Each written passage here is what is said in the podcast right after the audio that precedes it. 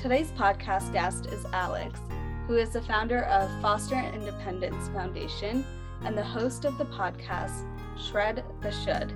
Alex is a coach, speaker, and ninja who inspires me every day to find the balance between vulnerability and strength. Alex, welcome to the Belonging Starts Here podcast. Thank you so much for having me. I love this. I was so excited when we connected. This is such a good podcast for people. Thank you. Yeah, I, I when I saw like your name pop up and I looked a little bit more into like everything that you do, I was like, oh my gosh, I have to have Alex on here. Um, I was super excited. Yeah. so I want to start off this conversation, but by talking about this blurb from your most recent social media post, and it goes like this The best decision I ever made was the day I decided to create a life I was told I couldn't, not out of spite, but out of gratitude for my resilience, the opportunities I've created for myself, and the people who have helped me along the way. So that kind of reminds me of the quote I didn't get this far to get this far. Mm-hmm. Resilience has a universal meaning of strength and being able to evolve and adapt. But what does strength mean to you personally, and how would you define that? That's a great question. I think that strength means something different to everyone. And I think that it's through the experiences that we have that we're able to decide what that is and how we want to define that. And as you know, you know, I do Ninja Warrior. I was in powerlifting and bodybuilding and obstacle course racing, and all these things b- before that. And when I first started doing Spartan races competitively, that's where I first started talking about this idea of mental and physical strength meshing because that was the first time that I really you know, I was I had this metaphor of overcoming obstacles, right? Because it's an obstacle course race and talking about mental and physical strength, but bef- you know, we think about it in terms of a physical context, but I don't think I ever really thought of myself as being strong and resilient before that. Like I knew that I was, I had to have been, right, to be in the position that I was in, but it wasn't until I started looking at that physical strength that I was like, yes, okay, I'm I'm strong on the outside and how does that translate to the inside? And then I look back at it and I was like, wait, no, I've literally been strong my entire life. You know, people see the biceps and they're like, "Oh, you're so strong." And I'm like, that's not what makes me strong. And so it's kind of, for me, it's been this journey of figuring out, okay, well, what does strength mean to me? And I think the, the long answer, the short answer to your question is that I think strength is really just showing up for yourself in the moments where you think you can't or the moments where you don't know how you're going to. And it's making just small, consistent decisions towards creating the life that you want to live. So, you know, going back to that quote, for me, there was a day, you know, like a definitive moment. I remember when I was younger saying, I have these people telling me all of these awful things about me and telling me I'm never going to be anything in life. And there was just one second, one decision where I said, you know what? No, I'm going to be whoever, whatever I want to be. And I think a lot of people ask me like, okay, you're doing all these things, you run two nonprofits, you have a business, you you know whatever. Are you doing that to prove those people wrong? And I think like maybe at one point in my life, you know, but at this point no. It's it's purely out of gratitude to recognize that life can be really beautiful and I'm able to create a life that I thought I wasn't going to have. Not just that I was told I wasn't going to have, that at one point I really believed was not possible for me based on what abusive parents were telling me, right? And so the second I just took a chance on myself and decided I'm strong, I'm going to decide to create this life for myself, I just became really grateful for every opportunity and that's just guided me. So that's I think kind of what strength has meant to me throughout this process. When you were talking about it, it brought up this kind of thought that I've had and I've been struggling to answer. The mindset that I have now, I agree that it's better than the mindset I had when I was really going through it, but at the same time I'm I'm wondering if that's the mindset I needed to get to where I am, like if I wouldn't have survived unless my thought process was trying to prove people wrong. Yeah, and and it's hard to say, you know, because we can always look back on something and be like, oh, I should have, you know, and you know, I have a shred the should podcast, right? And we like to should all over ourselves and be like, oh, I should have had this mindset then, or I should have done this differently. But I just think that we're all doing the best we can with the information we have at the time, you know, and with what we're going through at the time. And I think for so many of us, because I'm also assuming many of your listeners have experienced traumatic things, because, right, and most people have when you are in something traumatic, you are basically just trying to survive in whatever ways you know how. And then as we do that, we develop all these coping mechanisms to get us through. And the thing that I always say is that you are not stuck as the version of yourself that you became to survive. And maybe that version of yourself got you to where you are now, you know? Um, like in survival mode, I used to work 80 hour weeks and that's strength and that's resilience and that's whatever, but that's not a sustainable life thing, right? And now I run my own business and you know, I was making like what $11 an hour at that point in my life and I'm obviously charging much more now running my own business because I can set my rates. It's easy for me as a 30-year-old to be like, "Oh, well, if I had just done this as a side hustle when I was 20, then, you know, but like I was not the same person. I was not in a place mentally to do that. I was still dealing with a lot of my own processing and a lot of my own habits that I had developed as a survival mechanism, and those don't serve me now. Um, but that doesn't mean that it was just an overnight process of being like, okay, I'm not this person anymore. You know what I mean?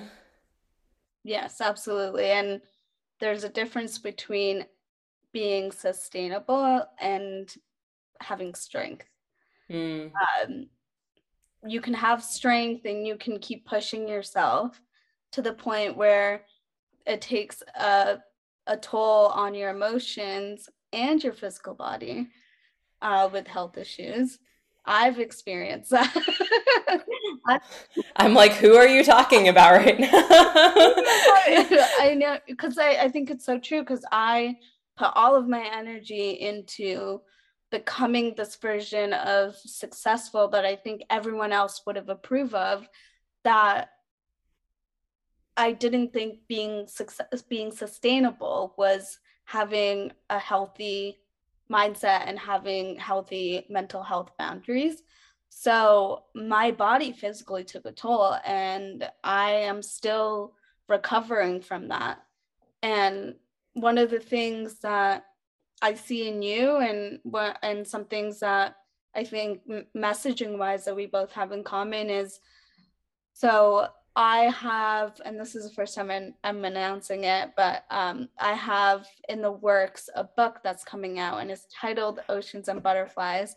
The butterfly part is like in your face, everyone knows about that. But the oceans part is I first I grew up um, near the ocean, and I was actually born in Sri Lanka, which is an island, and I it's my healing place, and it also reminds me that there's always going to be another wave, uh, and mm. when that wave comes, you have to decide if you're going to jump over it, ride it through, let it knock you down, and if it does knock you down, you have to decide do I want to get back up or do I want to let this wave drown me?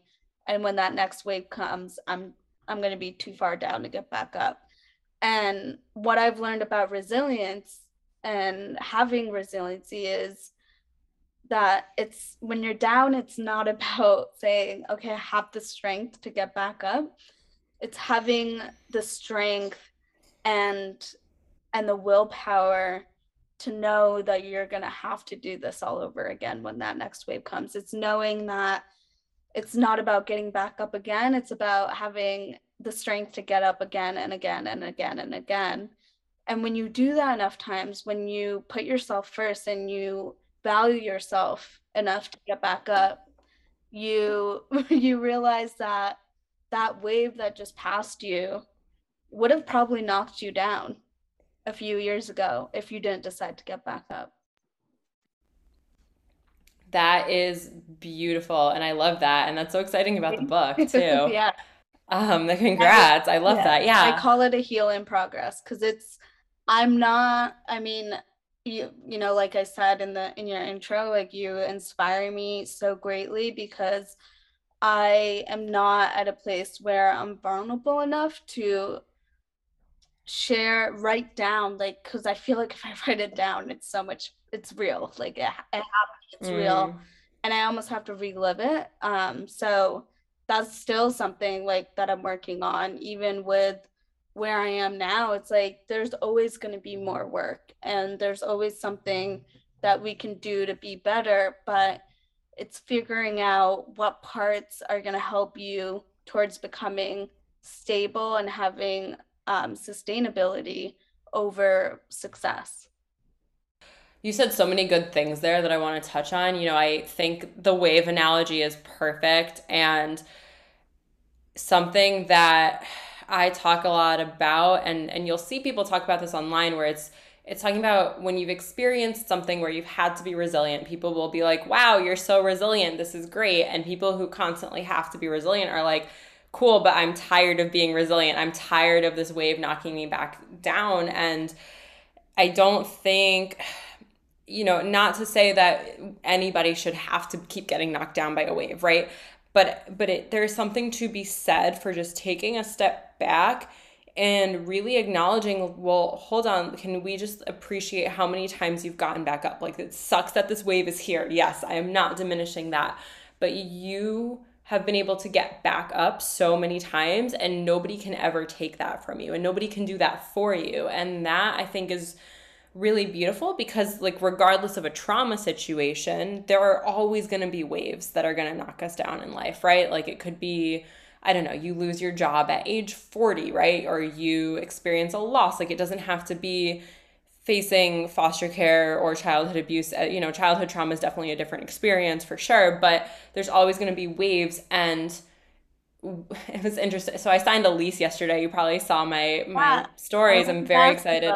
Yeah, so signed a lease and like as I'm as I'm talking to the woman, she like she didn't want to rent to me because my credit score wasn't high enough and kept asking me questions about my family and I kept dodging and dodging and dodging questions. I'm like, look, I don't know you. I'm just trying to rent a house from you. Can we just like do the house thing? And eventually I was like, you know, you talked about being vulnerable and I'm like, okay, you know, let's let's do this. Let me answer your question honestly.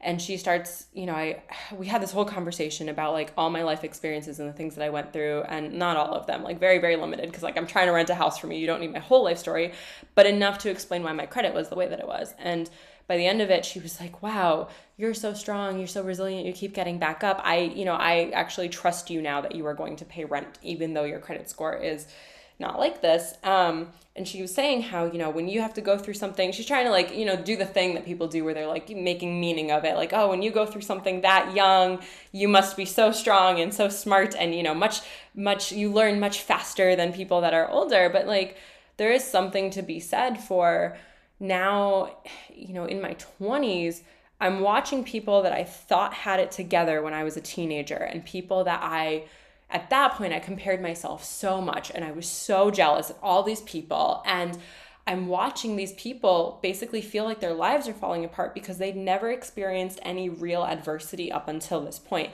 And they never had to get themselves back up. They always had someone to get them back up. And so, you know, for me, for you, like when I'm working with students who've experienced childhood trauma, um, one of the things I always talk about is like, again going back to that wave analogy you learn to pick yourself back up and like yeah that that sucks. I'm not going to take that away from you right?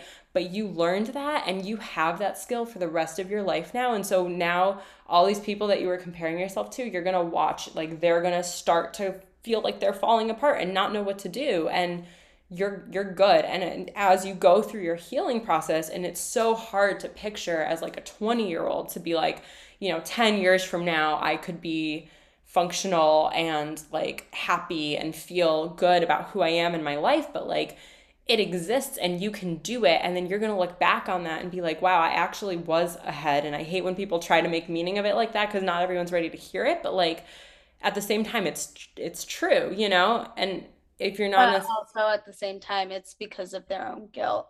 Like right. can't handle that story or what you've been through because their mind cannot stretch that much. So the only way they can kind of wrap their minds around it is by trying to find the silver lining for you. She, yeah, she literally was like, I have a 26 year old daughter, and I could not imagine. Like, I told her I've been on my own since 17, and she's like, But your mom, your mom must miss you. And I'm like, No. And she's like, She must be looking for you. And I was like, No. And she's like, How did that? She was like, She basically was like, I don't believe you. How does that happen? And I'm like, Not everyone's meant to have kids. Like, that's just, that's, you know, and so I'm trying to find a way to tell her this story in a way where she will understand enough about me to be like, yes, I will give you this house. I understand why your credit score is the way it is, but not so much where it's like, because so you talked about being vulnerable, there is this fear that we have when we start to be vulnerable of how other people are going to perceive us, right? And so I think for a lot of people who have experienced something like um, childhood abuse, where we tell the story and people people who might be like great mothers like this woman perceives herself to be. I, I don't i don't know her. I don't know the situation right? But someone like her has such a hard time believing. Like i've literally heard it from people before where it's like well what did you do that your trigger warning like what did you do that your parents don't want you? Right? And so that's always in the back of my mind when i'm telling a story is like okay i need her to trust me and rent this house to me but i don't want to say anything that's going to make her think like i'm untrustworthy when in reality this is none of this was my fault and that shows how deep that conditioning lies for so many of us so you're talking about the book and being vulnerable and all these things and i have a weird relationship with the idea of vulnerability because Tell me. I, yeah, I was talking about this on um, actually it hasn't come out yet, but my next podcast episode, we we were talking about the word authentic and the word vulnerable. And I said that I don't like the concept of vulnerability because to me, like everyone's always telling me you're so vulnerable and i'm like no i'm just being honest. Like i just don't want to hide. And so these things that i say and i do and i share that people consider to be vulnerable to me i'm like i'm, I'm not vulnerability so i don't like the word should going back to shred the should podcast right? Um to me there's shoulds implied on other either end of vulnerability. Like you you're being vulnerable because you should not share these things, right? We like to hide. We have masks on all the time, even before COVID. We like to hide what's actually going on. And then on the flip side of that, vulnerability and authenticity are almost like trendy now, where we feel like, oh, well, we should be vulnerable. We should share, you know? So it's either you should share or you should not share. And there's fear on either side of that, again, because we don't know how other people are going to perceive us, especially when it's something as complicated as like traumatic experiences and there is so much shame and stigma that exists in experiencing something that you think nobody else has experienced, right? Or experiencing something where, like I said, I've literally been asked, like, what did you do that this is your situation, which is not how that works, but we'll talk about that later. And shame and stigma only exist if we let them. So if we look at vulnerability as this like radical concept of wow, you're so vulnerable, how do you do that? And I'm up on a pedestal, then we have on the other side of that all this shame and stigma that exists because nobody else feels comfortable being vulnerable because it's this like out there concept. And that's why I love what you're doing because the more that we can talk about this stuff, and people can listen to this and be like, oh, I relate to that. Like, wow, this is not just me. The less stigma there is, the less shame there is. And then the more people feel like vulnerability is just honesty and they're not walking around with like an invisibility cloak on, having to just hide everything about themselves and what they've experienced, you know? Or blend in. Yeah, for sure. A hundred percent. And that's that's one of the things that's I I bring it back to another. I live off metaphors and quotes if people haven't noticed by now, but um, you know, it's I think of it as every event in my life to put it in, you know, all like rainbows and butterflies in in a way, but is a pearl on a necklace. And I can choose to wear that set of pearls proudly or I can hide it away in a closet but when i when i choose to wear them when i choose to showcase that who i am and what made my life what made those string of pearls that's not saying this is just who i am. This is it may be an accessory to who i am but it's not everything that i am. Ooh i love that. That's really really good. Yeah and it's something i say to my students all the time is your story is yours so you choose what mm-hmm. you want to do with it. So you're writing a book. Like if you want to write that book and then do nothing with it and just keep it, you know, in your room forever. Like you're not going to sell it. I don't know. You're like, nah, I'm good. I just put so much effort into it. That's such a good idea though. Cause, but it's not even that. It's that having that mindset, I think for me would help me finish. There you it. go. That's it. I got you. I got you. Here to help. Um, but no, exactly right. It's your story, so you get to choose what you do with it. If you want to write it and show it to nobody, and it just sits in your room, cool. If you want to write it and just show it to me, cool. If you want to write it and then like post a chapter on, you know, I don't know, whatever platform people are using these days, cool. If you want to publish the book and sell it, cool, right? Like you get to decide what you do with it. The thing that I always tell my students though is that if you want to keep it private in your room, awesome, but I just never want that to be from a place of shame, right? So your necklace, your pearl necklace, if you want to hide that away in your room and you know because it's it's your special place for it like whatever i just don't want it to be because you're embarrassed of your pearl necklace you know or you're embarrassed of your book and i think that's you know i talk about dodging questions with this landlord like what would it look like if i just answered her the first time when she asks me about my parents right? When when i was in college i was lying to people constantly you know and this was i was not as secure in myself at that point um but spring break or christmas break whatever would come around and everybody's getting ready to leave. Their parents are picking them up. They're asking me where i'm going. I'm lying. They come back. I'm lying right? And it's this this othering that we do. Like i was so afraid to let people know what my situation was because it's like okay i'm going to be weird i'm going to be different i'm going to like what are they going to think? And we're caring more about those people. And the more we do that the more we actually are telling ourselves the story that there's something wrong with us and we have to hide it. And so that goes back to to your book. Like if you want to keep it in your room cool, but I don't want you to keep it in your room because you think the book sucks and like nobody should ever read it. And it's the same thing with our own personal stories, you know? Yeah. And going back to we keep things in because of you know what people might think or what they might think of us. What I am not as much anymore, but I still am. I fully admit it that I still am scared that or fearful that people are going to see me because i i like showing that i am strong and that i am very independent and i'm smart and i can i can probably do things you know better than most people but that's that's my own conditioning of trying to be perfect and i'm right. worried that if i show who i was to get to where i am and what i've been through that they're not going to see me as that person anymore. They're going to look at me with pity or empathy instead of being like she's a she's a bad bitch whatever the fuck that means but that's like what i'm what the catalyst of like my mindset that i'm still working on and that i need to shift so something that might help you with that and I, and I so even with all the growth I've done, I still that's like a trigger for me is when people see my stuff and say like this upset me or I they feel bad for me because that's not what I'm going for. That's never my vibe. Like I've had people from high school reach out um repeatedly saying like oh i wish i knew. I could have helped. And it's like oh no no no. You you knew enough right? And you didn't or like whatever. Or if you didn't know like it was intentional. Anyway regardless like that's not what i'm looking for. Like i hate when people reach out with pity something that's helped me is just remembering constantly in all those moments, I have to remind myself that no matter what you do, you cannot control how people see you. You can't.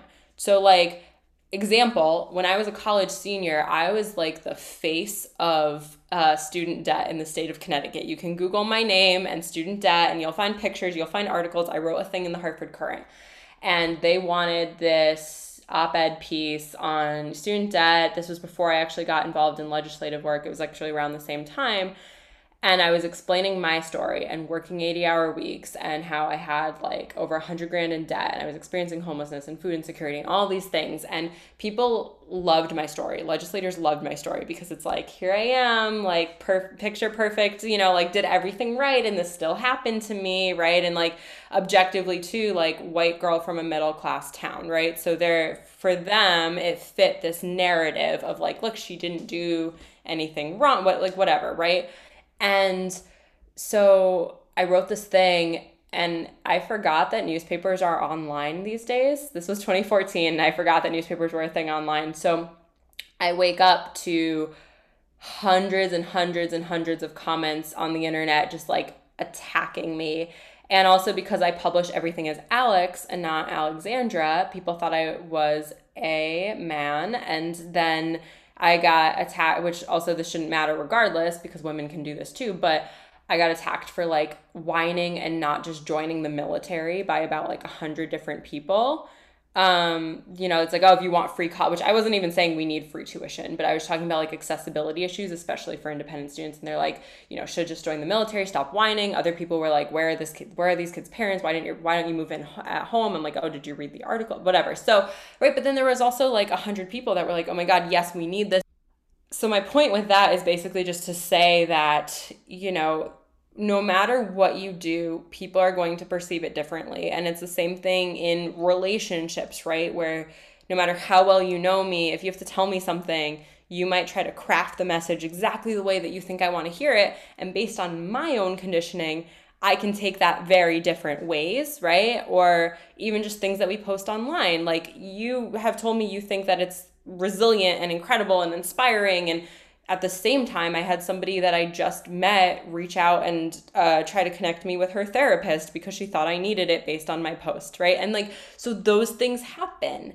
And so here I am being like, I'm going to spend four hours crafting this message so that it comes across strictly as inspirational and strength and, you know, things that I legitimately feel, not because I'm worried about what other people think, but because this is how I want to portray my story and yet I still always have people reach out with the other message. So just multiple examples all saying the same thing, which is that no matter what you do, you cannot control what other people think, you can't control what they feel, you can't control what emotions your story brings out in them. And so ultimately, all any of us can really do is just act in alignment with what's true to us and and who we are and you never know how your story, just by being you, just by one thing that you say, is going to reach someone and impact them and completely change their life. But do you want to deny, you know, at that point, it's not even about you. Like, yes, it's about you and your story, but if you think about it outside of you,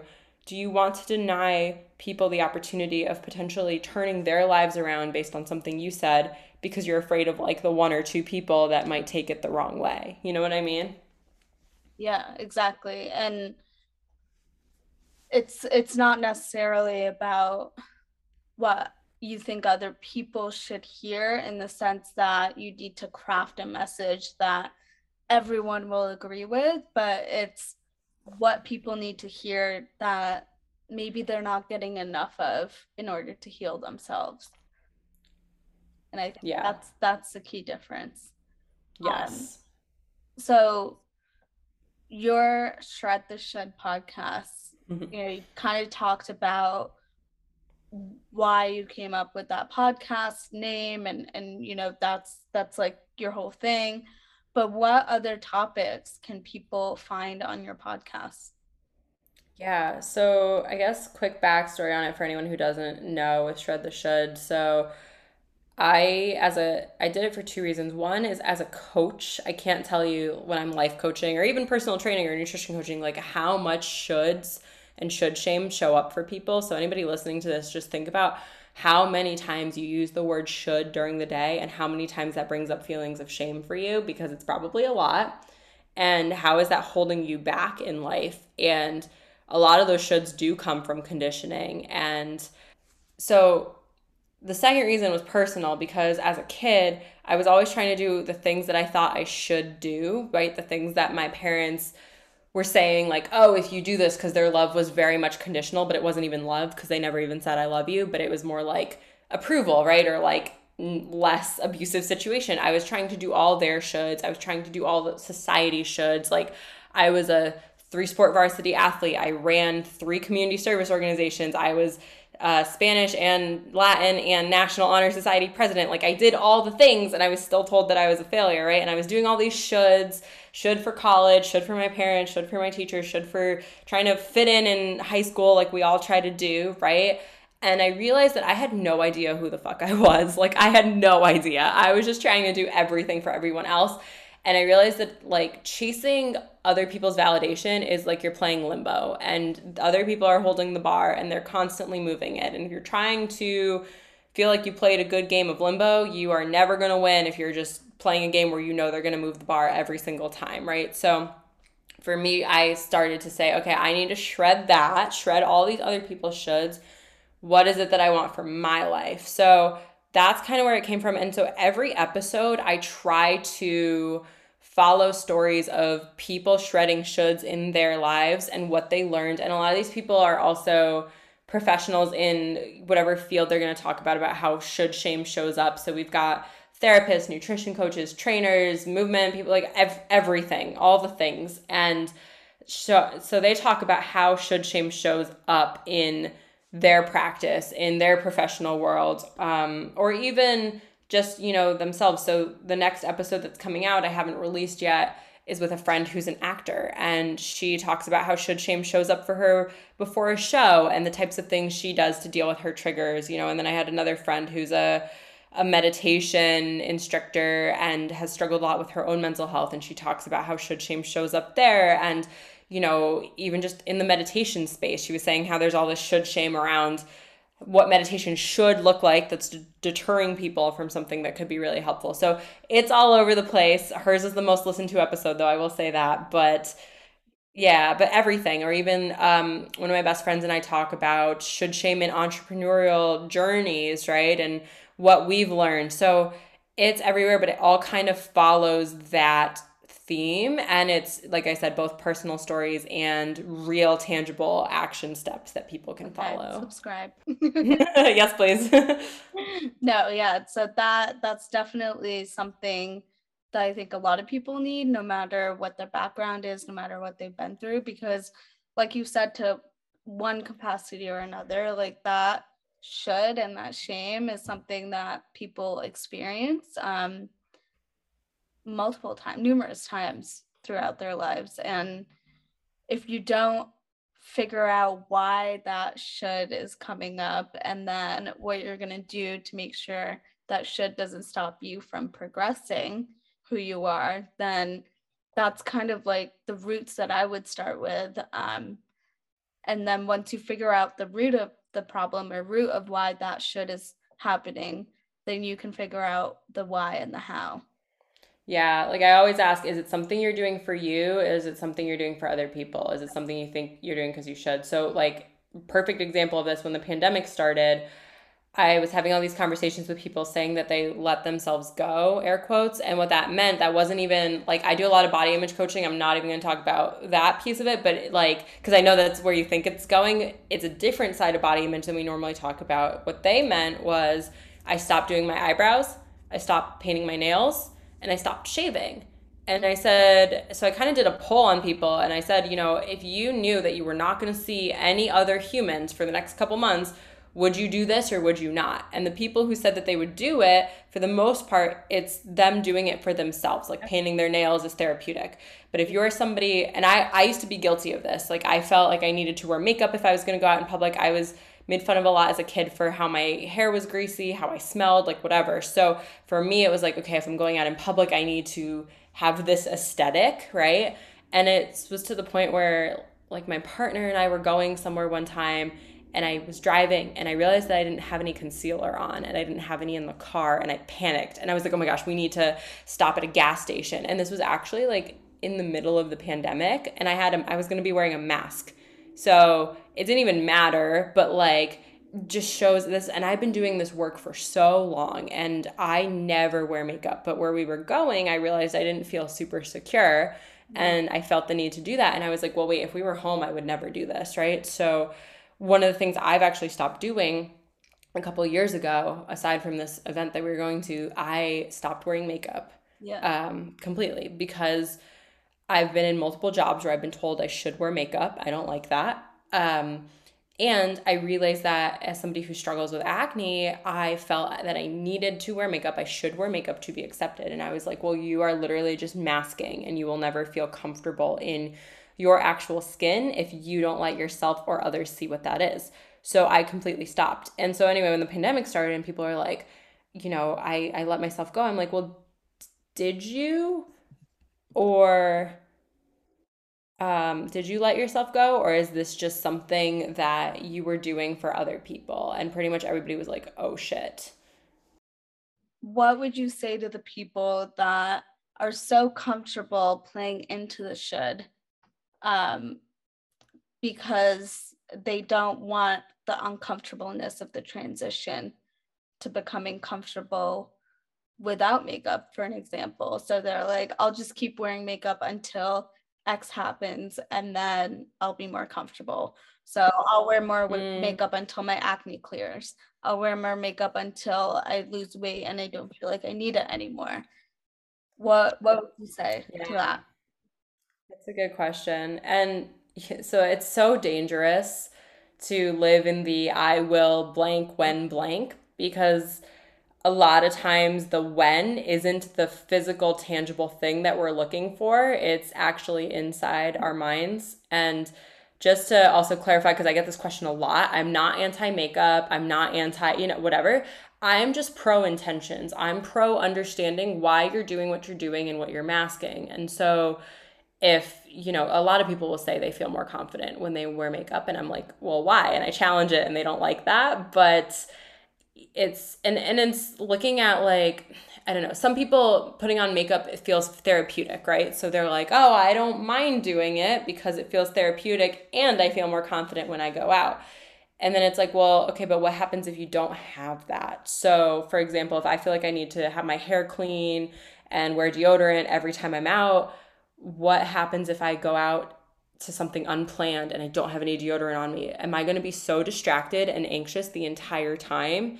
You know, I talk a lot about how in our conditioning, if you think back to high school, and then I'll answer the question, but I'm going to give a I'm going to give a story. So, if you think back to high school, there was a thing, there was a look for you to feel like you fit in with the popular kids. And I remember for me it was you needed a North Face backpack, a North Face jacket, and Uggs, right? Was it like that for you too? Something similar? Yeah, right?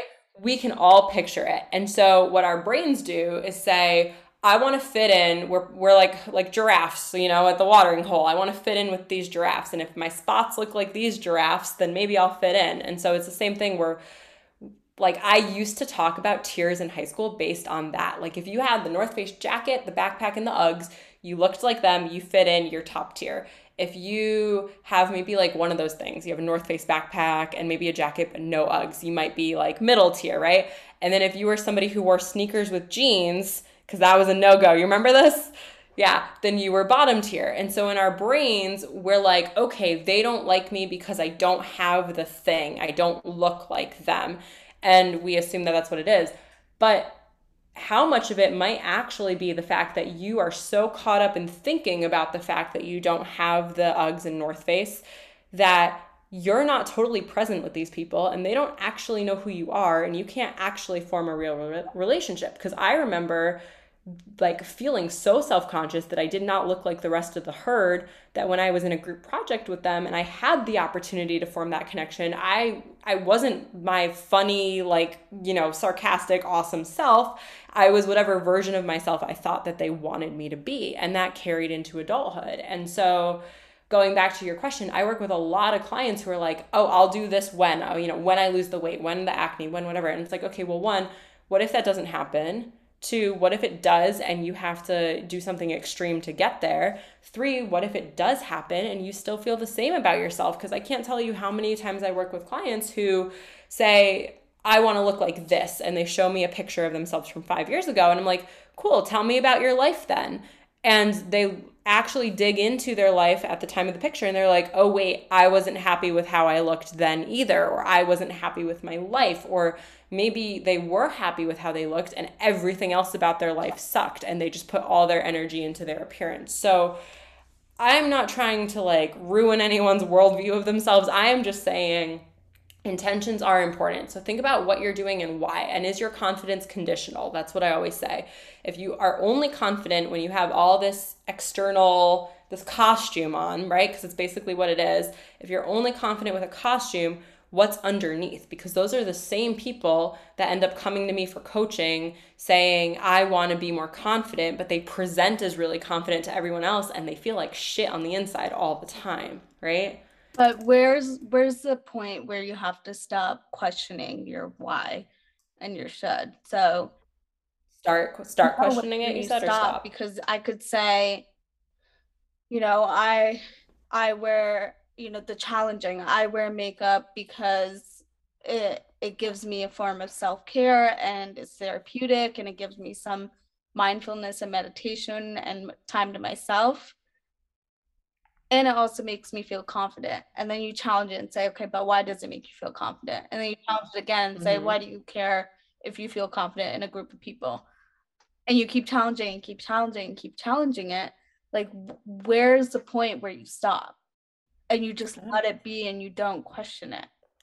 Yeah, I'm not saying you have to question it or not question it. I just think it's something to think about, you know, like yeah. if you are eternally questioning it, that's doing a lot of growth mm-hmm. constantly. And some people would be like, cool, we need to constantly be growing, right? And some people would be like, that is too much. I just want to feel yeah. good and just stop. So I don't know it's fine that I can balance that's right for you.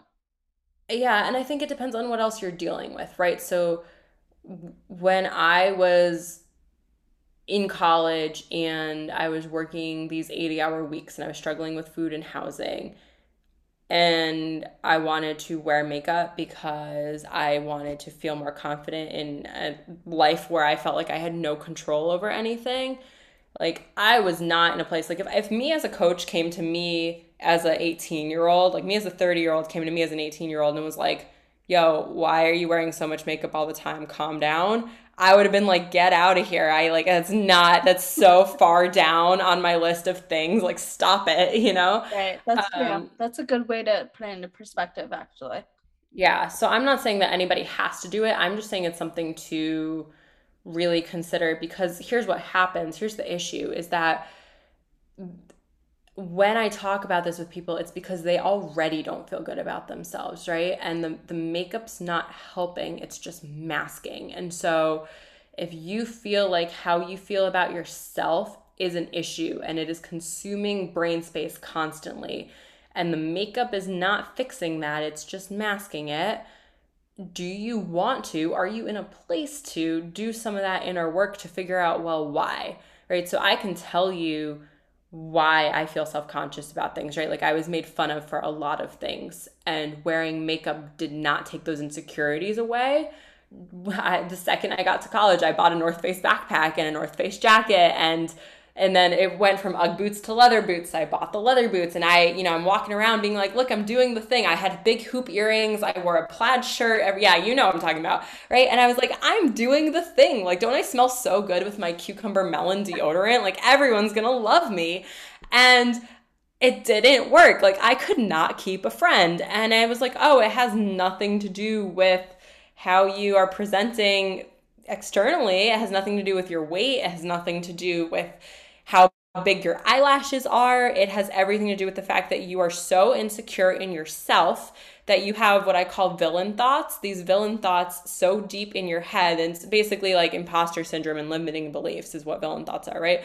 You have them so deep in your head that you are so afraid to let people see the real you. And we don't realize how much we do with our bodies too, like how much signaling our bodies give off as to, you know, what we're willing to like let in um, so for me, you know, I thought, here I am, I'm doing the thing, I'm blending in with the herd, but it, that wasn't the problem. So I guess to answer your question, like, no, not everybody is ready to do that type of work, you know? And I'm not saying people, here's a, here's a should, I'm not saying people should, but I'm just saying, if you are consistently feeling like you have to hide and you're consistently not feeling good enough and you feel like you want to explore and you're in a place, you're in a safe place to explore those parts of yourself, it can be really liberating because now, like, I do something like this. I am in a sports bra. Like, people, I might post this later. I don't know if you're going to save the video, but like, I'm in a sports bra. Like my I have not washed my hair today or yesterday, right? I have no make like what is makeup? Here's my acne. Like you can see my videos on Instagram. Here's what my back looks like. This is me. And this is part of when we go back to the story and not hiding. I just don't want to hide anymore. I'm like, this is what I look like. This is what I am. So now if I go out, I'm not like, oh my god, oh my god, I need to stop at the store and buy eyeliner. And uh, what was the last time I painted my nails? I don't even know. I don't do that anymore. And that's because I just wanted to use my brain space for better things. Like, I don't want to use my brain space being like, do I smell good enough? Is she gonna like me because I smell good enough or not? I want to use my brain space to like, I don't know, make real human connection. And that's how we feel better about ourselves, you know? For me, it's if I don't take care of myself, if I don't do the things that make me feel good, then I don't have the capacity to do the work to help other people. I I need to I take care of myself and for me what makes me feel good and it might not be what makes someone else feel good.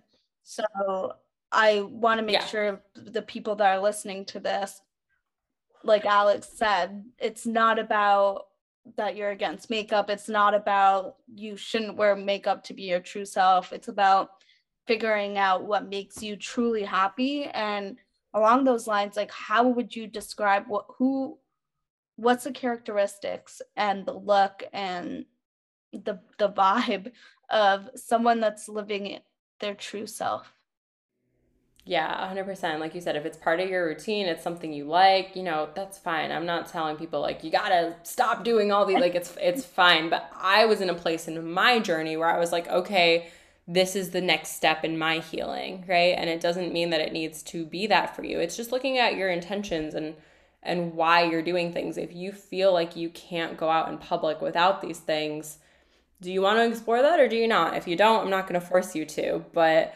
you know, there's like a, a, one of the clients, like I do a lot, like I said, a lot of body image coaching. And one of the clients I was talking to, she's got kids and she was telling me how she just wants to be able to play on the beach with her kids, like when we started working together. But she was so self conscious about her body that she's just like one of those moms that's just like, you know, laying on the towel, like can't move, can't go play with the kids, afraid to be seen, right? So it's just looking at, well, how are these insecurities about yourself impacting?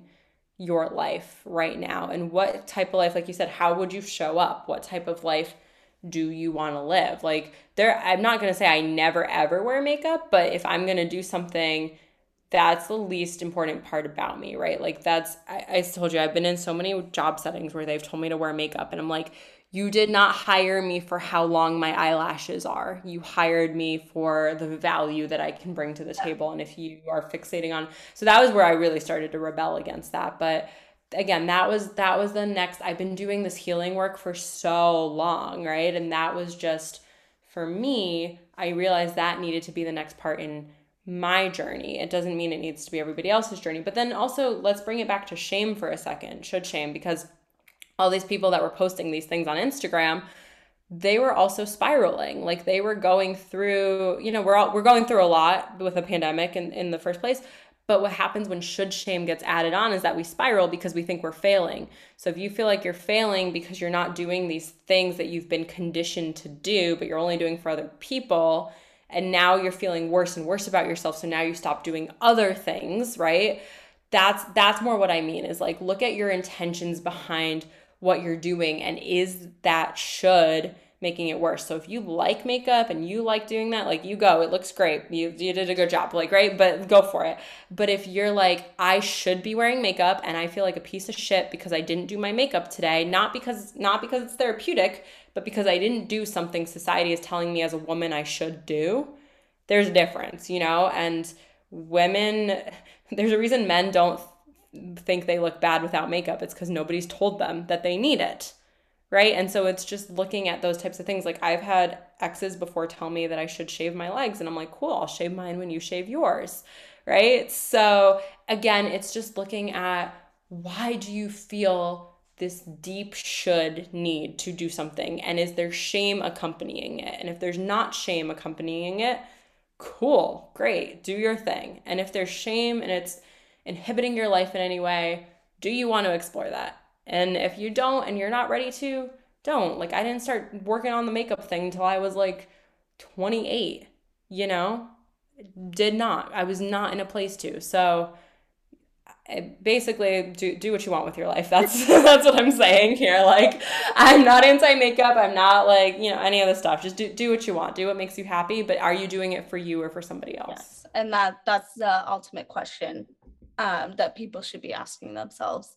And going back to the very beginning of our conversation when we kind of talked about we have to be the strength in ourselves to say i i want to get out of the situation. I want to get back up.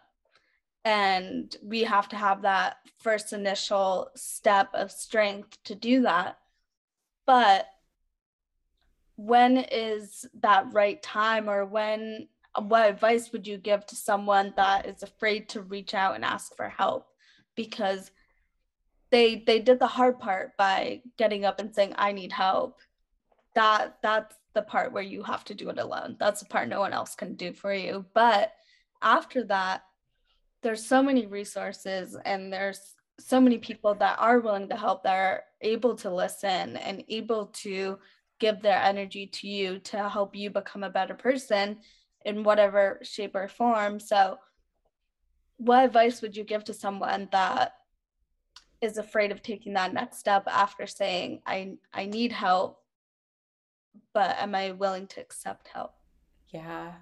I think you said it perfectly. I mean there's so much i could say but just just what you said about that step of asking for help and nobody else can do it for you right? Nobody knows what you need the way that you know what you need and even just one acknowledging to yourself that you need help because especially when you've grown up having to be independent i think acknowledging that even just to yourself can be really scary. So that's a really strong thing to do is to just even have that conversation with yourself of like oh my gosh i think i need somebody else to help. The second piece is reaching out. That is a very strong thing to do. I think it gets stigmatized a lot as asking for help meaning you're weak because you can't do it yourself. But i'm going to go back to my herd analogy or pack analogy or you know whatever like you're not meant to do things alone. You look at wolves, they hunt in packs, right? You look at like any animal, there's usually something, they're not usually alone. So you're not meant to do that. And what I usually say is you're just leveling the playing field, right? Like, one, there are people who want to help.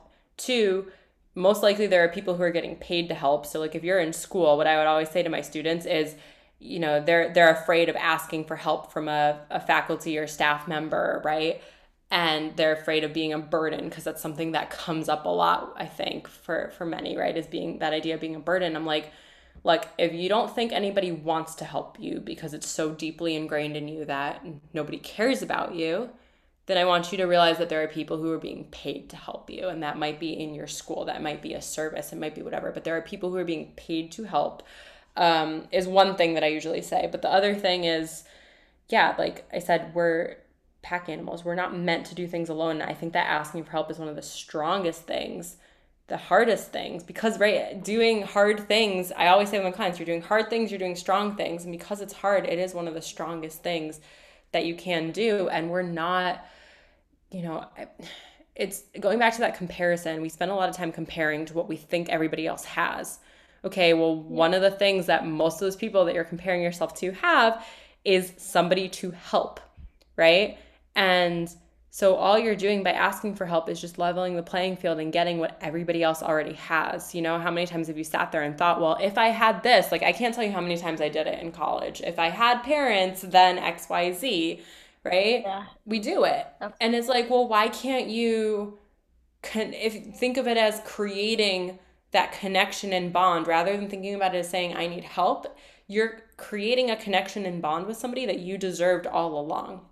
So, the story I always tell to my students is when I was in college I was doing the eight hour work thing and I could never register for classes on time. I couldn't pay my fee bill. It was a hot mess. I learned that you could apply for independent status. And that's basically like on your FAFSA where you are able to do it without your parents' information, right? And if anybody listening to this needs help with that, I have a nonprofit, hit me up, I'll help you, right? But I remember going to my advisor one day and here's here's part of it is things like this will happen, could happen. I went to my advisor one day and we were talking about my major, and I was not doing well in a bunch of classes because I'm working third shift. I didn't have textbooks, I didn't have a computer, whatever. And my advisor was like, Hey, I don't know anything about anything that you're trying to do, but your grades are so bad, which they were not that bad, but okay. And it's like my credit score, not that bad, but like your grades are so bad that you're never going to get into a grad school program. And honestly, I don't think school's your priority. I don't think you should be here. Right. And your only hope is to get involved. And so here it was like this first person that I had asked kind of asked for help. I didn't ask for help, but I, you know, disclosed some of my situation being like, here's an here's my advisor, maybe they will advise me. And that didn't happen. And that could have been for somebody in my situation or anybody listening, that could have been a really make or break moment. Right. And I was like, you know what? No, I'm going to prove him wrong, going back to that mentality at the time, right? I'm going to prove him wrong. So, on top of my three jobs that I'm working, I applied to a peer counseling internship. And I went through all these rounds of the interview and I got in and I'm in this peer counseling class and I'm sitting there on the first day and they're taking attendance and the guy running it, who's the director of um, first year programs where I went to school, he was like, I know you, I interviewed you. I know you're supposed to be here, but you're not on my roster. Why are you not on my roster? And I was like, all right, I'm gonna I'm gonna take a chance and I'm gonna tell him the whole story. And this guy literally took me by the hand and walked me around campus and got me all the help that I had been trying and not able to get for two years, where they kept denying my application. He was able to help me push it through. And that was 12 years ago, 10 years ago, somewhere between 10 and 12 at this point. We still talk um, you know, if I get married, like he's probably the person who's going to walk me down the aisle because I don't have that, right? So like in that moment of being, let's go back to the word vulnerable because that's how I felt at the time.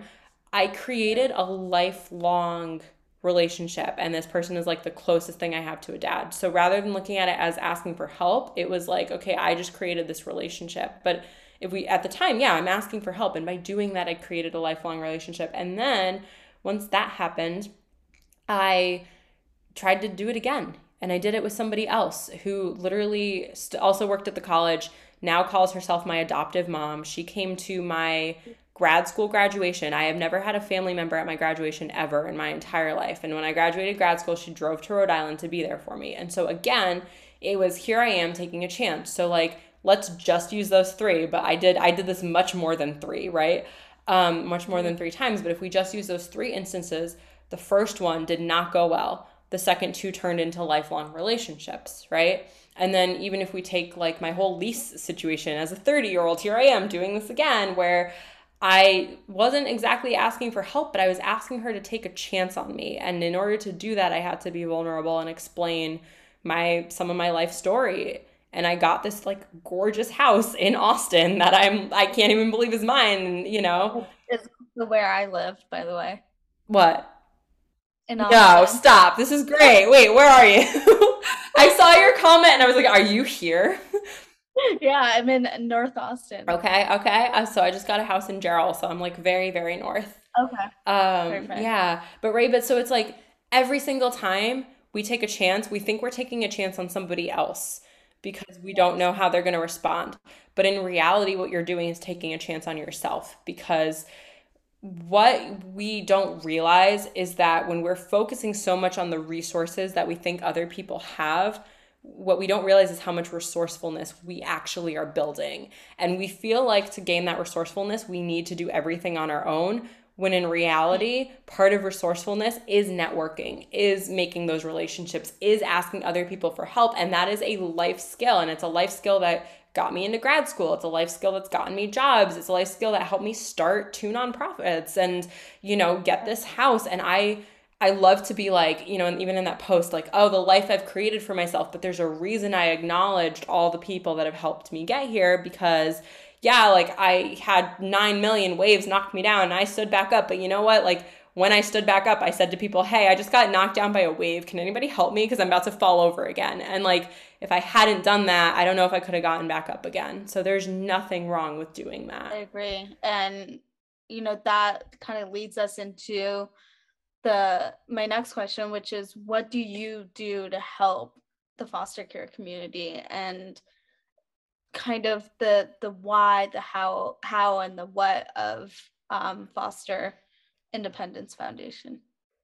Yeah, good question. So I'll backtrack. So before moving to Texas, I was working at a university and I was running what used to be called First Star Academy, which people listening might have heard of. It's like a college transition program for high schoolers in the foster care system. And we had a summer program. Students would come and live with me. We would offer college classes and life skills. And, you know, going back to at the beginning when we were talking about this idea of doing things to prove other people wrong, I, I get it, right? Because if we look at the statistics, it's like 3% of youth in foster care graduate from college. And it's like 60% will graduate from high school and 40% will enroll in university, right? So when we look at those statistics, I know so many youth in care that have been like, I need to not be a part of the statistic. I need to graduate college to not be part of the the other, right? I, I want to be part of the 3%. That's what they'll say, like be the 3% that graduates. And so there's this need to feel, you know, feeling like you need to prove people wrong and to to succeed. So, anyway, this program was supposed to help with that transition and helping them graduate and graduate high school and go on to college, graduate college.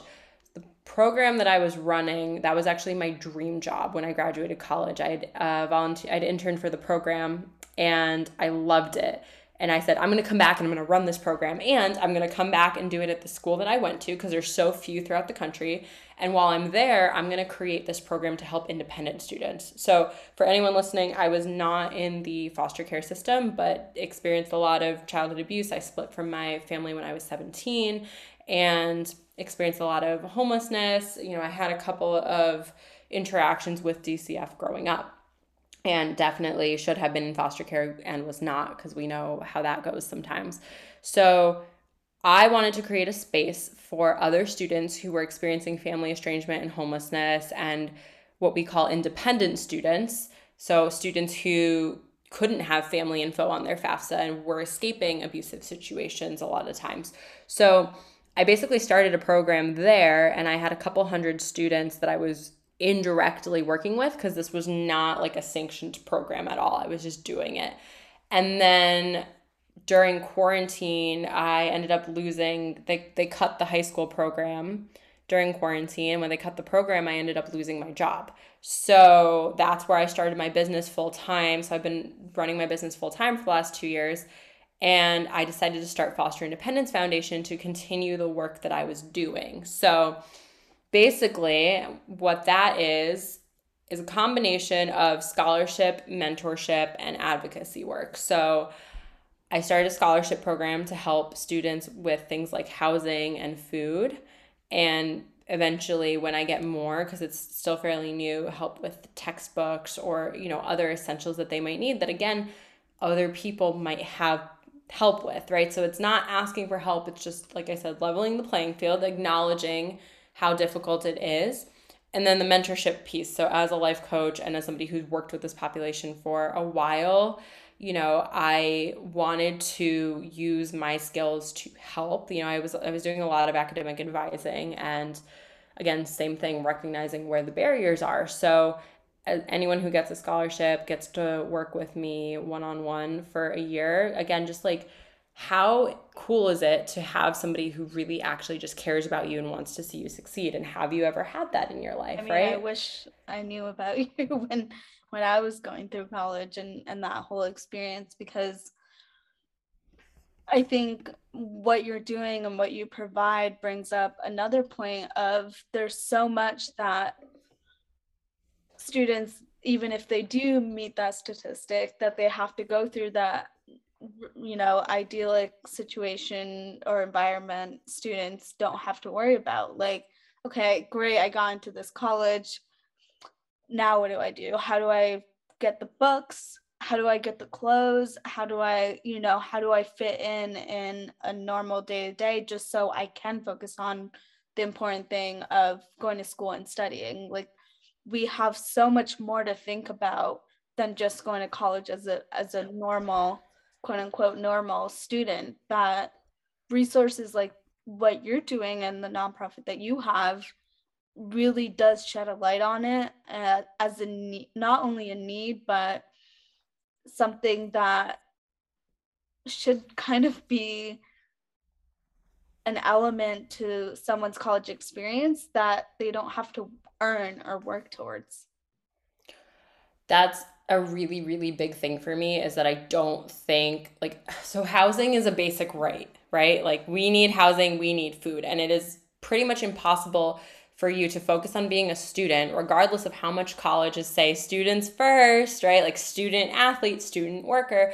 You're not a student first when you're navigating Maslow's basic hierarchy of needs here and trying to figure out housing and food. And like, as somebody who spent a lot of college couch surfing and sleeping in the library and sleeping in my car, you know, and doing all these things, yeah, I was I did not care about school. That, you know, I was just trying to make it through. And then you also have this other piece of stigma and being afraid to ask for help. Or you take somebody like me, for example, where I was so, I grew up in a household where you didn't talk about anything, you hid everything, you know, and I was so afraid to share anything that had happened. And then also, if you are still in the household, you're also afraid because DCF could get involved. And if DCF doesn't take you and you're in an abusive household, you end up in a more dangerous situation than you were in the first time. Not going to say whether or not that happened, but it totally happened. So, you know, thinking about people coming in with that or like, existing trauma, fear of trusting adults, right? There's so many things. And then you're also working through that PTSD or that depression, that anxiety, that OCD, like whatever the thing is, you're also working through that. And then a lot of students too foster care or independent either one the separation could have been recent mm-hmm. you know? And like i one of one of my students for example we're super close but they were in a foster home that was really really toxic you know? And it's they kind of did what i did when okay started college we're done right? Like i'm not going back here. I i moved her in. I moved all her stuff. I drove to get her. And so even something like move in, this is a whole other side tangent, like move in. I can't tell you how many people I've helped with move in and move out and how you don't even think about that. Like if you don't have a car, if you don't have somebody to help you, and if the the physical aspect of it aside, like the, the work that you have to do, what it's like when you are in that mental state of recently separating from somebody or feeling like you've never had that and watching hundreds of other students around you have these people that love them and care about them coming to help them move in and out. And you're like well what do i have? You know and i'm so grateful that you know i've done that work but i remember what that was like and that sucked. And as i would rather like i don't even know like if, if everybody had to do it themselves and nobody had any parents come in and help them. I didn't care about the physical work. Like I used to load trucks at FedEx. I think moving's fun. I would help people all day. But what was really hard and really painful at that time, based on where I was in my development, and most 18, 19, 20 year olds are, is seeing that and being like, well, why don't I have that? So, something that I've done a lot of is helping people with move in and move out just purely so they feel like they have somebody there. And then even that like parents weekend. Yeah, parents weekend thing and for me and then also you know, I, I I could be the captain or whatever, leading this club and that club, but who's when I get an award or when I get, you know, someone that doesn't have have that yeah. you know, parents or or that relationship in their life, who's gonna be there for to congratulate me as myself yep. and the teacher that's giving me the award like who's gonna take that family picture with my award and what am i really doing all this for so parent mm. one of mm. those things for me too and another thing i want to bring up about college itself is i don't I, I firmly stand behind this is that the the ecosystem of college and the public education system doesn't allow you to do this in a way that doesn't hinder your possibilities. It's getting better but um if i had a gap year or two before i had to go into a different environment and kind of survive in this whole new environment and figure out who i am all by myself if i had a year or two to kind of just be who I am as an adult and on my own, I think that would have done wonders for especially foster kids. Yeah, and I I think it also goes back to those shoulds mm-hmm. where, you know, I wanted to take a break in the middle or even between that and grad school. I wanted to take a break and I remember all these people who worked, you know, either at the high school or the college or whatever being like, "No, you can't because if you take a break, you won't go back." And it goes back to the shoulds where they're like, "You should do this." And I think a lot of us trust these people at that point because we don't we don't know what to do we feel really lost and helpless and we end up trusting those shoulds and those voices more than our own voice and you know i can look back and be like yep i should have taken yeah. a break it but... It also goes back to you know no one knows what you're truly going to through unless you speak up about it and mm-hmm. um, that's why you know yourself best your body and your mind know yourself best yeah. and what you need and it's having that trust in yourself to it's good i mean and that's not to say you should never listen to anybody should you you want to listen to what they say with a grain of salt as they say but also know yourself enough to be like i understand what they're saying and and the mindset that they have but they don't understand my mindset so i i know i shouldn't do that yeah, it's like everyone's just going to give you advice based on their own fears and insecurities. So like when I started my business, all these people were like, "You can't do that." And it's like, well, their definition of success is different than my definition of success and I'm much happier now. I'm honestly making more money now, which like is most people's conventional, but they talked a lot about stability. Like a lot of people were like, "Your life's been so unstable. You need stability. You can't start a business." And I was like, "Well, no, no. What I had was consistency. I consistently knew when I was going to get paid, and I consistently knew I couldn't pay my bills, and I consistently had to work three jobs. So let me get rid of that consistency and create some stability for myself. You know, I would not.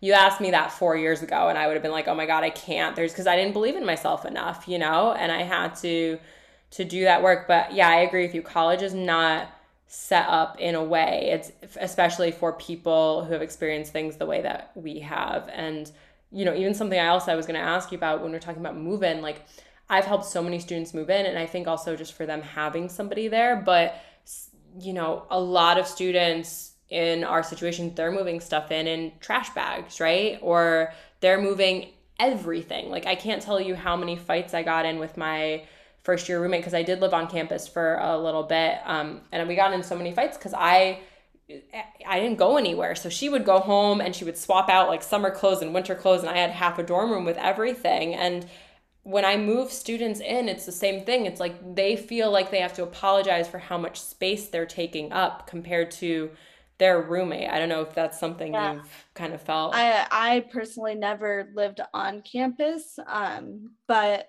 I I imagine like that to be the case, and it's also a you know it's it's the fundamentals of needing everything because you don't have a place to put it but it's also for me it was i didn't want to let go of it i didn't know mm. if i mm. could get it again so i would have a lot of this stuff and that was also another mindset that i had to get over and you know along the lines of of the trash bag it's that's such a it seems like it's such a small thing and you know to kind of base this whole movement around reinventing the trash bag moment for these foster kids and, and independent students but it's so true that that's such a huge moment in our lives where we're told to put everything that brings us value to our lives and our personal belongings into a trash bag and one of the things that I want to do is kind of reinvent the trash bag moment.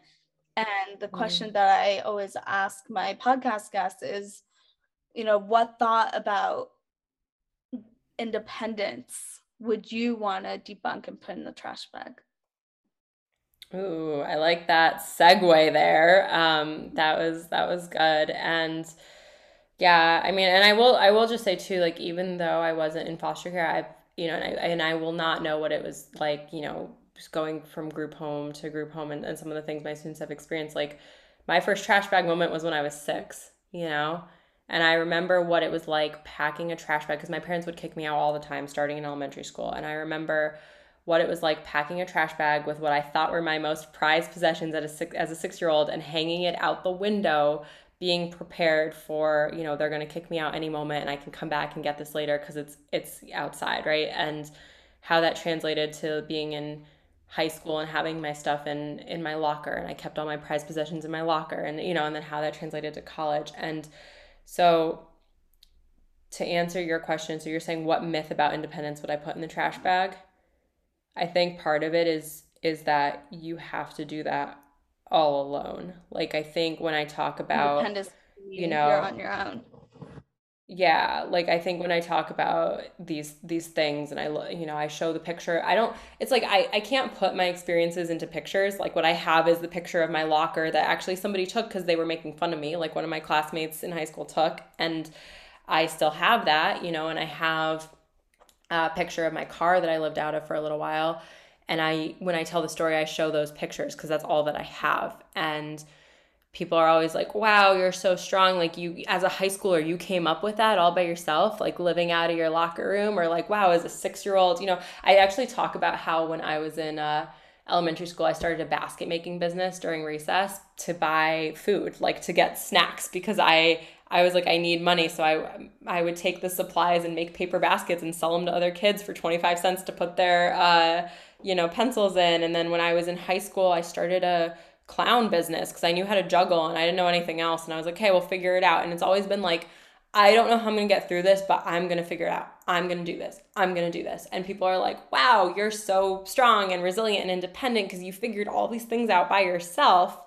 And I wish that earlier, two things. One is like, I wish that I had figured out asking for help more efficiently earlier. Like, I, you know, now I don't even think about it. Now I'm just kind of like, cool, who do I know? How can they help me? And also, how can I help them? Because a lot of times we feel like we don't have our shit together at all based on our circumstances, when in reality, we have more to offer to people than we let ourselves believe, right? So it's not just like, if you feel like you're just asking for help and like taking, taking, taking, it's like, okay, well, what can you also give? Like, how is this a, this is a relationship? But then also, yeah, and, and just thinking about, how I, at that age, I prided myself on the fact that I was independent and I was figuring stuff out. And me too.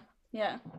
Yeah. And, and now as an adult, I'm like, actually, you know, when I think back on it, I wasn't as independent as I thought because, like, my my track coach for example she well no i was but but based on my definition i wasn't right my track coach um she knew something was going on, but she she didn't know what, right? She can't know what because mandated reporter. So I'll never put her in that position. But she would let me skip gym class and go train for like our track meets because she knew that my mom wouldn't let me go to I was like doing this in secret. My mom wouldn't let me go to practice. She told me I couldn't do track unless I was number 1 on the team and I was number 2. So like yeah, so she would let me use our gym class to to train and track was track and cross country were the things that was my protective factor. That's what like I think kept me alive at that point in my life was having that, right? And so that was you know at that point i was i've prided myself on how secretive i was like my family's russian and i was always like i am a spy nobody knows what i am doing nobody can you know like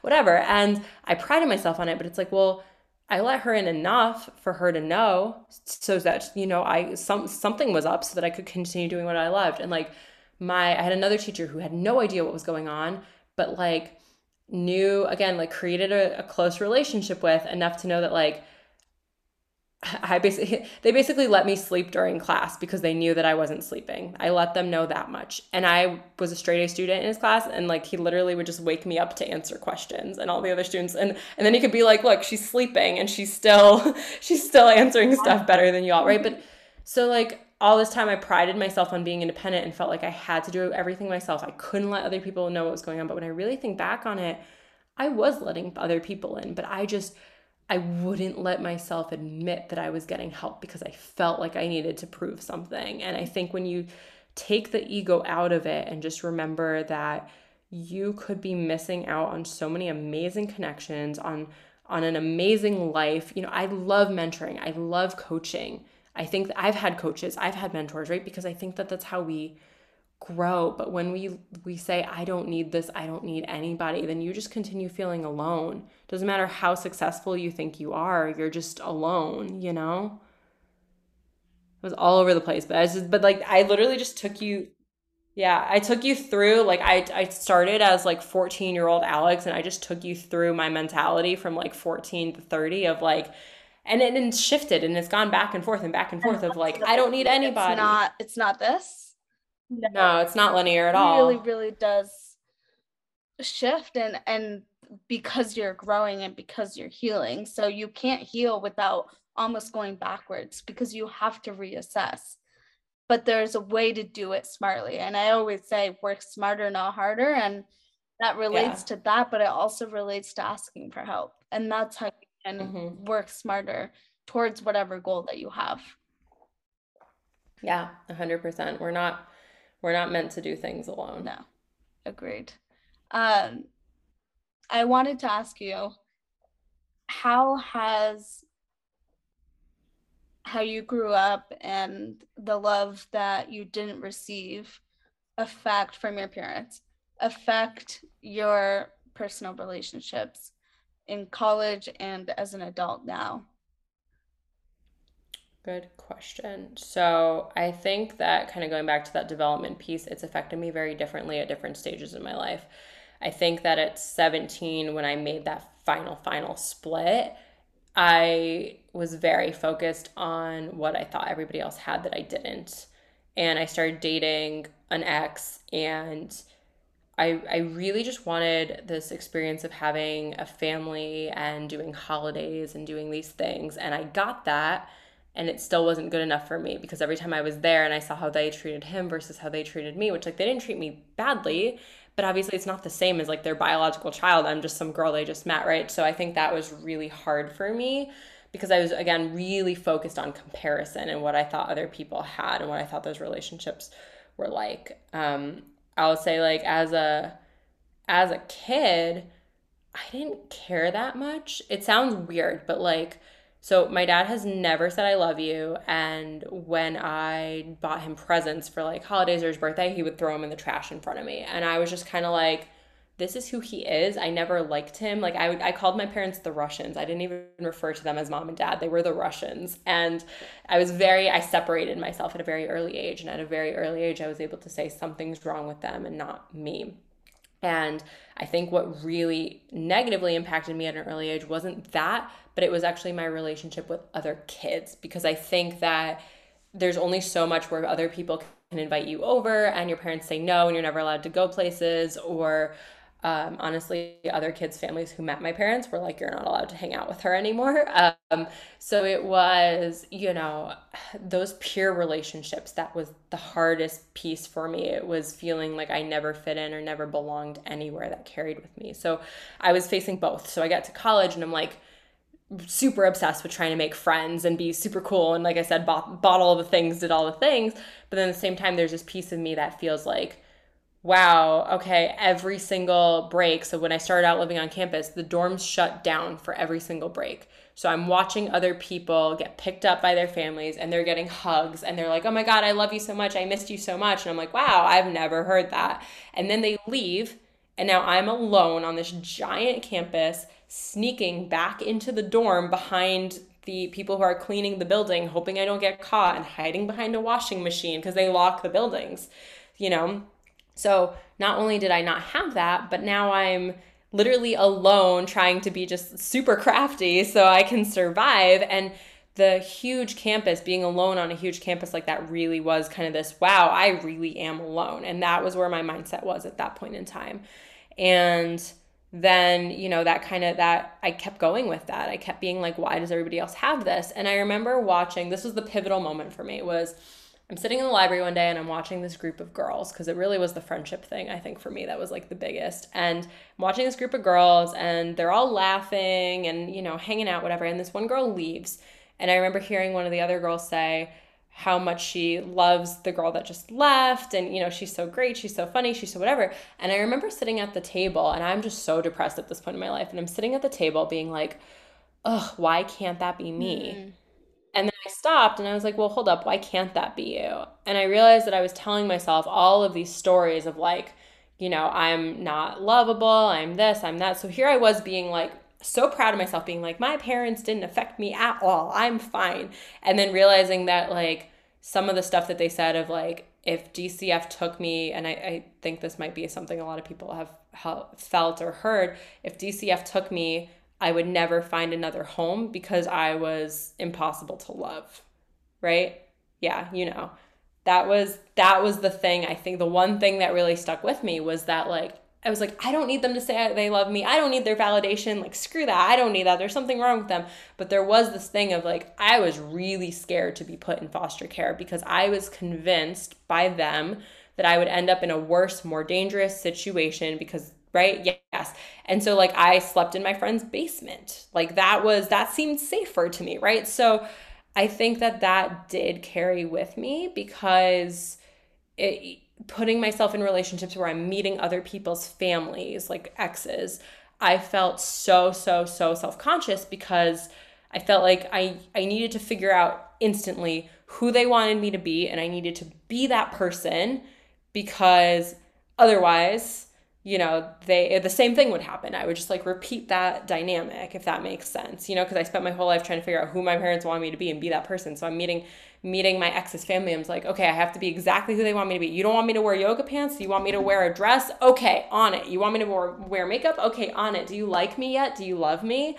Right? And just like wanting that and wanting that and then realizing yo you're not going to get that you're not their biological child and not to say not to say that like you can't have if you're adopted right you can't have that love but it was like I am this this guy's girlfriend. We've been dating for 2 weeks. You he has like 23 years of right.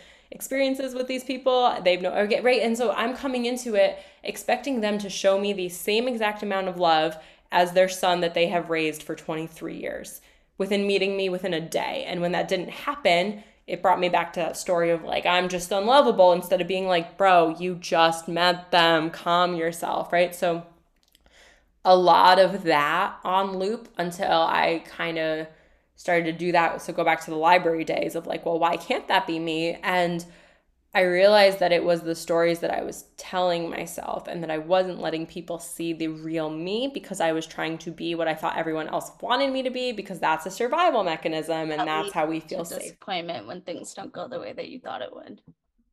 Mm-hmm. Yeah, I think I think for me it was like very survival esque, not even disappointment, but like if I do this, then I will be safe, right? Like if I do this, then I will get what. And so that was that day changed everything for me. That was the day where I was like, we're going to start focusing on what we're grateful for that we do have, not what we don't. We're going to start reframing thoughts. We're going to figure out what is the picture in your head. So for example, they must love me after day 2 of meeting me as much as they love him after 23 years of raising him.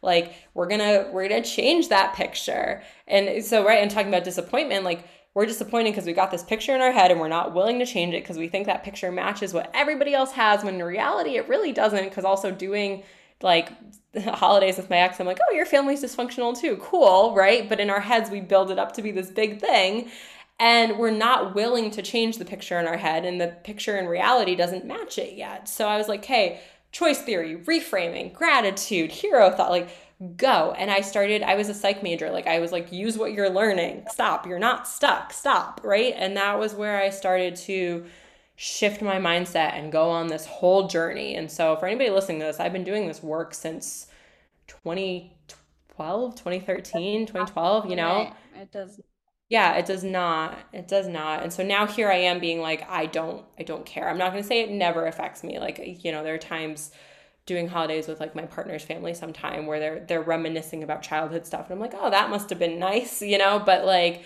for the most part though, I don't consider it to be traumatic. I don't consider it to be something that affects me. I think it's just something that I experience and I but I think the reason why is because I've made those mindset shifts. I love the life I've created and I've found love in other ways. Like I got rid of this idea of needing a biological family. I got rid of this idea of needing to feel like I had the same childhood experiences as somebody else. Because in reality if we took me out of the town that I grew up in or the state that I grew up in and you know put me in Texas now people in Texas had very different childhood experiences than I did up in Connecticut and that's that's normal. So I stopped making it about what I didn't have started making it about what I do have and what I did have and I stopped chasing external validation and love and I was like well do I love me it doesn't matter if anybody else loves me do I love me and if I can do things that make me love myself,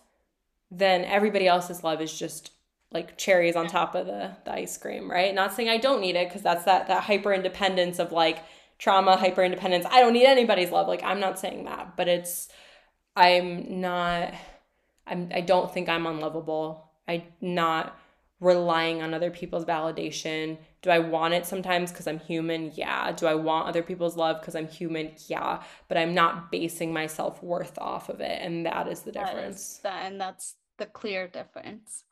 And it back to because I did the same thing, uh, even with the family that I have now, with my partner's family but for me my way of flipping the script instead of being like you know for an example i have maybe five childhood pictures baby pictures of me. And instead of being like oh it would be really nice if i had more baby pictures of me um i am thankful that john has baby pictures of him and i'm thankful that i get to see them and i cherish them so it doesn't come from a place of I wish I had. It's oh my gosh, look at the life that he has and I get to be a part of it now and I get to cherish these baby pictures. And I think I wasn't looking necessarily looking for his family to fill a void in my life, but more add to it. And I think there is a difference. There's a difference between trying to find something to fill a void um, and then trying to or letting creating something to add to your life. Because if you're trying to fill a void in your life and the thing happens that is supposed to fill it and you still don't feel complete it leads to that disappointment. And that's where your expectations and your reality don't mix Yes, 100%. And I feel like people are chasing that literally all the time and we're always moving on to the next thing. Like I remember when I got my first apartment and I was so excited because coming from housing insecurity, I'm like, this is all I need and then I'll be happy. And then it's like, oh, it's not big enough. Or like, oh, now I have dogs, I need a house. Oh, now I need a bigger yard. Like we're always chasing. And it's like, can we just sit in it for a second and just be excited and be grateful and, and yeah, and add like, I had a coworker ask me a couple years ago if the reason I do so many things is because I'm trying to fill that void or I'm trying to distract myself from right all no. this stuff. And I'm yeah. like, not what? sitting in it. Yeah, yeah, yeah. Like not allowing myself to think or to feel or to be present. I'm like, no, I love being present. I love sitting in my shit. I own my shit, you know? But for me, it's more so I do everything out of gratitude, not out of avoidance. I do everything because I can. I help other students because I can. Like even that, it's like, oh, you're trying to, you know, be the mentor you never had. Like, yeah, kind of. But I also do these things because I can, and so why not?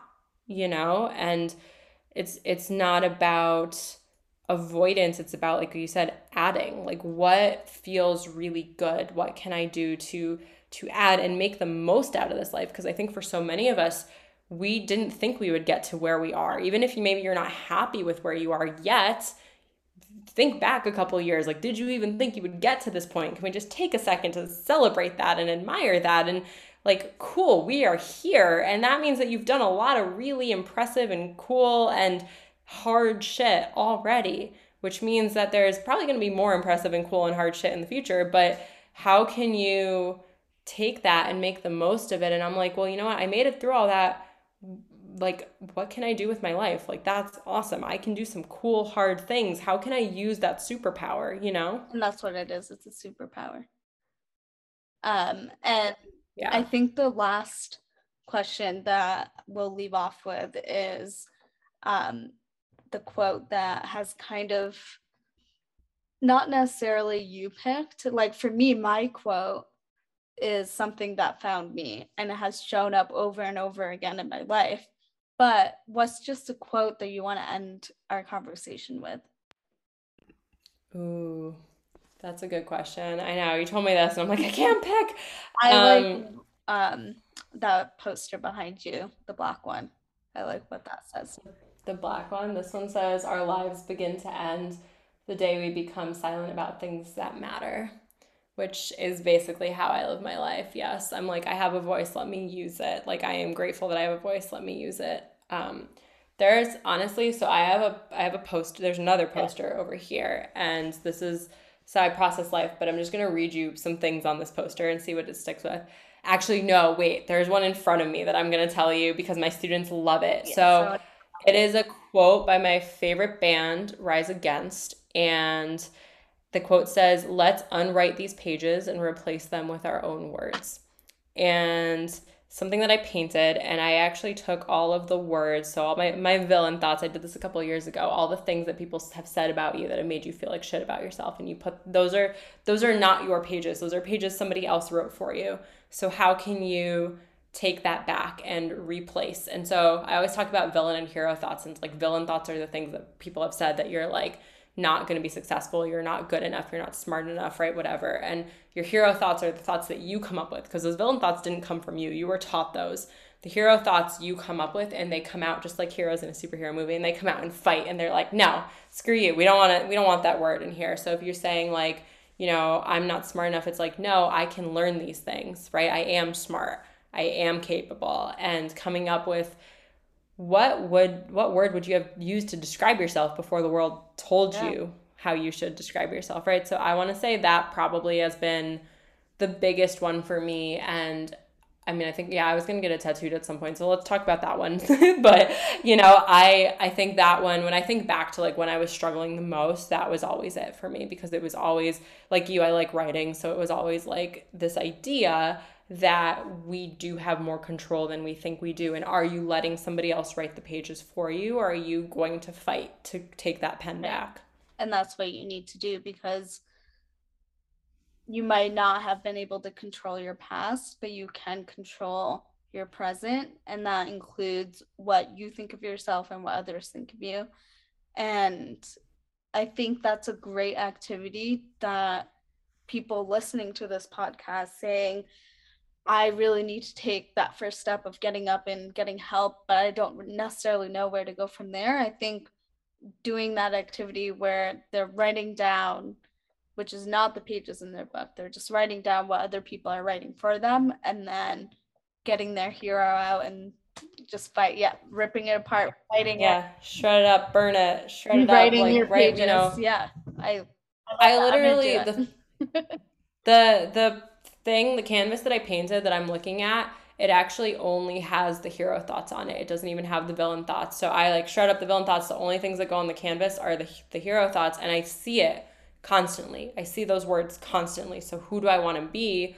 And those words are present in front of me every single day to remind myself that that's, you know, who I am. And I will just say one more quote that I like, which probably very common. A lot of people have heard this, but it's because of what you were just saying it's know your why and you'll figure out your how.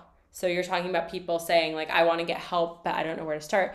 Okay, well, what is your why? What is the why behind things that you're doing? And if it is important enough to you, you will figure it out, right? But you have to decide like I decided I was tired of feeling stuck. I decided that I was going to make a change and I had no idea how. Most of the things I've done in my life, we talk about independence, like I've had no idea what I was doing but I knew I had to do it. And so I knew I would figure it out. And that's that resourcefulness. And everybody has the ability, even when you don't have resources, if you stop focusing on the resources for one second, you're going to realize that you have so much more resourcefulness than you ever could have let yourself believe. Agreed.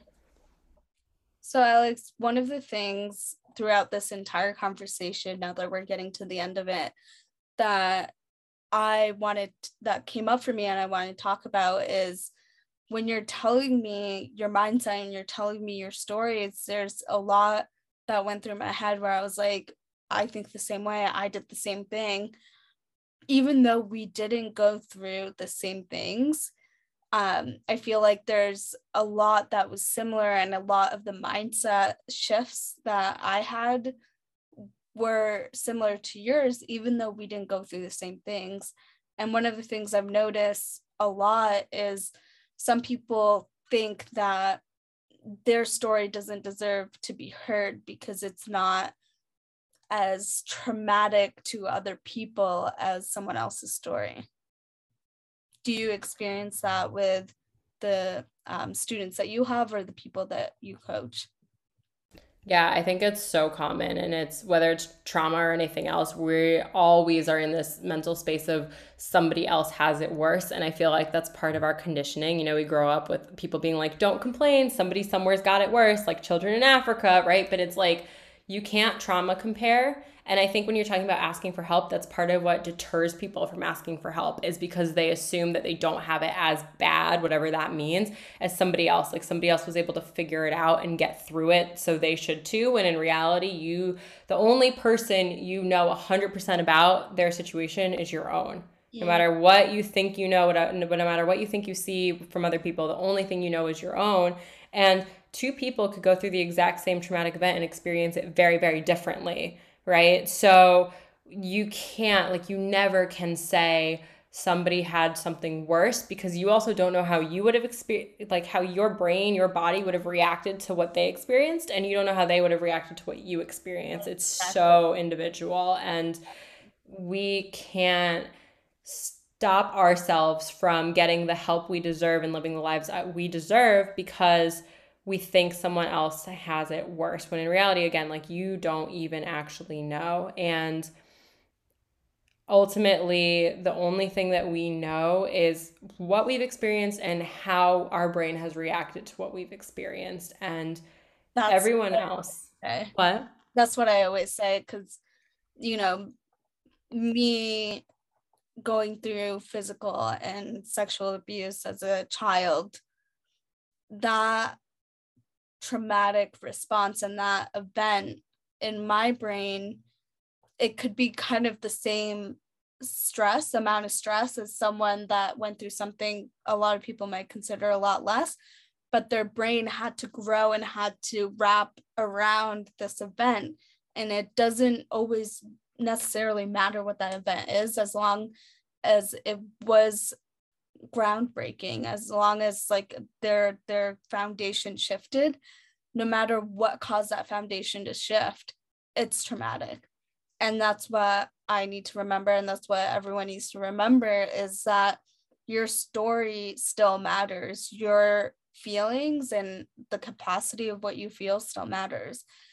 And you know in relation to that i don't know if you were the same way or not but I would love to hear other people's, you know, their lives and, and what they thought was sad in their lives or what they kind of the drama they were going through because I got to almost be a normal kid through it. And so I enjoyed other people sharing their trauma with me and I never compared it because I knew that there wasn't a comparison, but that's also when I learned that to them that is the most traumatic thing they've been through. And to them they could easily learn the same things that i've learned through without having to go through exactly what i went through. Yes. Yeah 100% it's kind of like how people always assume that physical abuse is worse than emotional abuse right? Because like a lot of people are like oh that's scary. But it's like well no because things heal you get stronger you learn how to defend yourself right? But the the harm that emotional and mental abuse causes, especially if your brain is developing, like that can last much longer into life, right? Or a lot of it has to do with what other protective factors do you have in your life at the time, like my track coach, or, you know, do you have a dog? Do you have a friend? And I always tell people, my relationship with my peers was more traumatic than my relationship with my parents. And people are like, what? But, you yeah. know, like knowing what you experienced, how? And it's like, well, what did I need at the time, right? I didn't care about their love. I didn't care about that validation. I cared about wanting friends. I gave up on my parents. I wanted friends, right? So it's like, where's your perceived control? Where are your protective factors? What are you valuing at the time? Where are you in development? How old are you? What is your worldview? You know if i was somebody who like really really like yeah i wanted my parents validation at one point but if i was somebody like my mom for example like she was more more emotional and mental abuse and my dad was more physical mostly if we were to like percentage it like that was so much worse for me because for him I was just like this is just this like mean violent man. I don't give a shit about him. For her for a while like we had a relationship when I was really really really little, like toddler, and then all of a sudden it was just like she changed and that was gone. You know what I mean? And so it's like for me that was like oh there was this person that I loved at one point and I can remember being 3 and having good relationships. So I'm to keep trying because I know she's in there somewhere, right? Versus if she kind of just started off being an asshole like my dad, you know, that's all I ever knew. So a lot of it has to also go back to like what change does your brain need to wrap around? You know, has it always been like this? Was something taken away? Was there a loss? Was there grief in the loss process? You know, it's so, so layered. And, you know, and not everyone's in a space to unpack that, but we can all be in a space to say that our experiences are our own and other people's experiences are their own and you're never gonna know what somebody was going through even if you think you did even if it's similar. Like a lot of my students go through similar things. Does not mean we felt the same way and it does not mean that we can compare. Right. And also even if there's a lot of similarities in a story. There could be one little thing that makes a difference. And we go back to that trash bag moment. It seems so little compared to the grand scheme of things but someone that has experienced that versus someone that hasn't like that's enough to change their whole kind of story about how they perceive themselves even if they've gone through similar traumatic situations and I will say, so as a kid, I read a lot. I read so much. And that was something that was a big protective factor for me. And I saw myself through characters like Matilda and Harry Potter and, you know, use oh, that as like, I'm sure so many people did, right? And it's like, yeah. I mean, I still can't figure out why I can't move things with my mind, but it's fine. So, um, but you know, but that was that was really critical for me. Like, if I didn't have those books, I might have felt so different. Versus, I was kind of like, cool. I like get to be like one of these characters that I really look up to, and they had a good ending, so like I'm gonna have a good ending, right? And, it, and I kind of yeah, I kind of just lived my life like I was a, you know, talking about rewriting pages. I lived my life like I was a character in a book or a superhero and like reading all these things where people are just like fighting off bad guys all the time. And I'm like, cool, this is just part of life. Like I didn't know any different. So when when I was really little and I did the the trash bag out the window thing, I was really into Harriet the Spy. So in my brain, I was like, I'm just being a spy. I'm just, you know, putting my my bag out the window or, you know, like sleeping in the locker room, stuff like that, sneaking into dorm rooms. I've always kind of had this mentality of like, I'm just kind of like one of these characters in a book and I'm going to see it as a, a challenging experience, like something that I'm going to write a book about one day. So it's never been,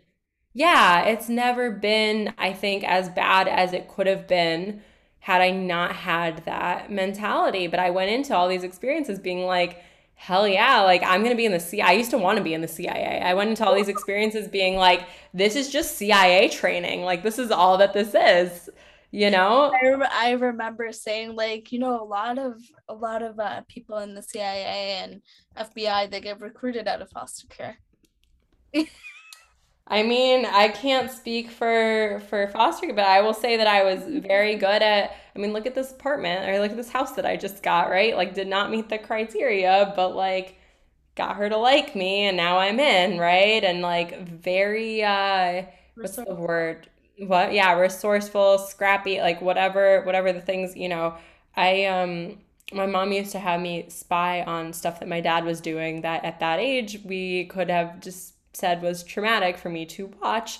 But in my head, I was like, nah, I'm like, I'm hanging upside down from a stair railing and I'm like looking through a mirror that reflected off a bookcase that reflected off a computer screen, you know, and I'm like, sweet, I've, I've got this down. Or like when they'd kick me out of the house, if I needed something, I'd, I knew when her like chiropractic schedule was and I would sneak back into the house. I was climbing on and off my roof to get in and out of my bedroom window. Like these are skills that like I started doing Ninja Warrior and I'm like, I got this. I've been doing this for forever. But so your mindset like where you are at that point in your life plays a really big role. And like in college, I felt less resilient than I did as a kid because I was not in a good mindset. It was worse than it was going through all the abuse because now I had separated from it. My nervous system was like, What are you doing? And I'm working 80 hour weeks. And I'm like, it was a whole new type of trauma that I wasn't used to. I was used to 17 years of abuse. I was not used to whatever this was, right? So that was more traumatic for me than a lifetime of of abuse and people are always like the abuse was the traumatic thing and i'm like no no no no no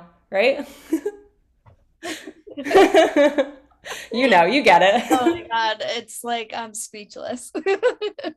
People don't realize it. They don't. They they do not, and I don't have the energy to explain it to them. And you don't have to. It's not your job. Thank you so much, Alex. This like yeah, thank you for having me. Amazing, wonderful conversation, and I think a lot of people will benefit from it. Um, I would love for you to say how um, people can get in touch with you, what your Instagram handles are, um, and are you open to people reaching out to you with questions or comments about this podcast? Yeah, I love when people reach out to me. Let's have a conversation. I'm not scary. People will tell you I'm not scary. Um, so you can find me on Instagram. It's at I am Alex Katz. Cats like meow, but with a K and a Z, so not like meow at all. And I also have the handle for Foster Independence Foundation, which I don't know if maybe you want to just link yeah. it in the description because yeah. it's long, but people can follow the nonprofit account too. And I'll give you my uh, Shred the Should podcast link too if folks yeah. want to listen to that. But I love talking, so yeah, please, you know, my my page, Foster Independence page, page, whatever you want to do, just like slide in the DMs, let's talk, and hopefully this was helpful for people. And this was, I think, one of my favorite podcast conversations I've had recently. So thank yeah. you so much. Thank you so much, Alex.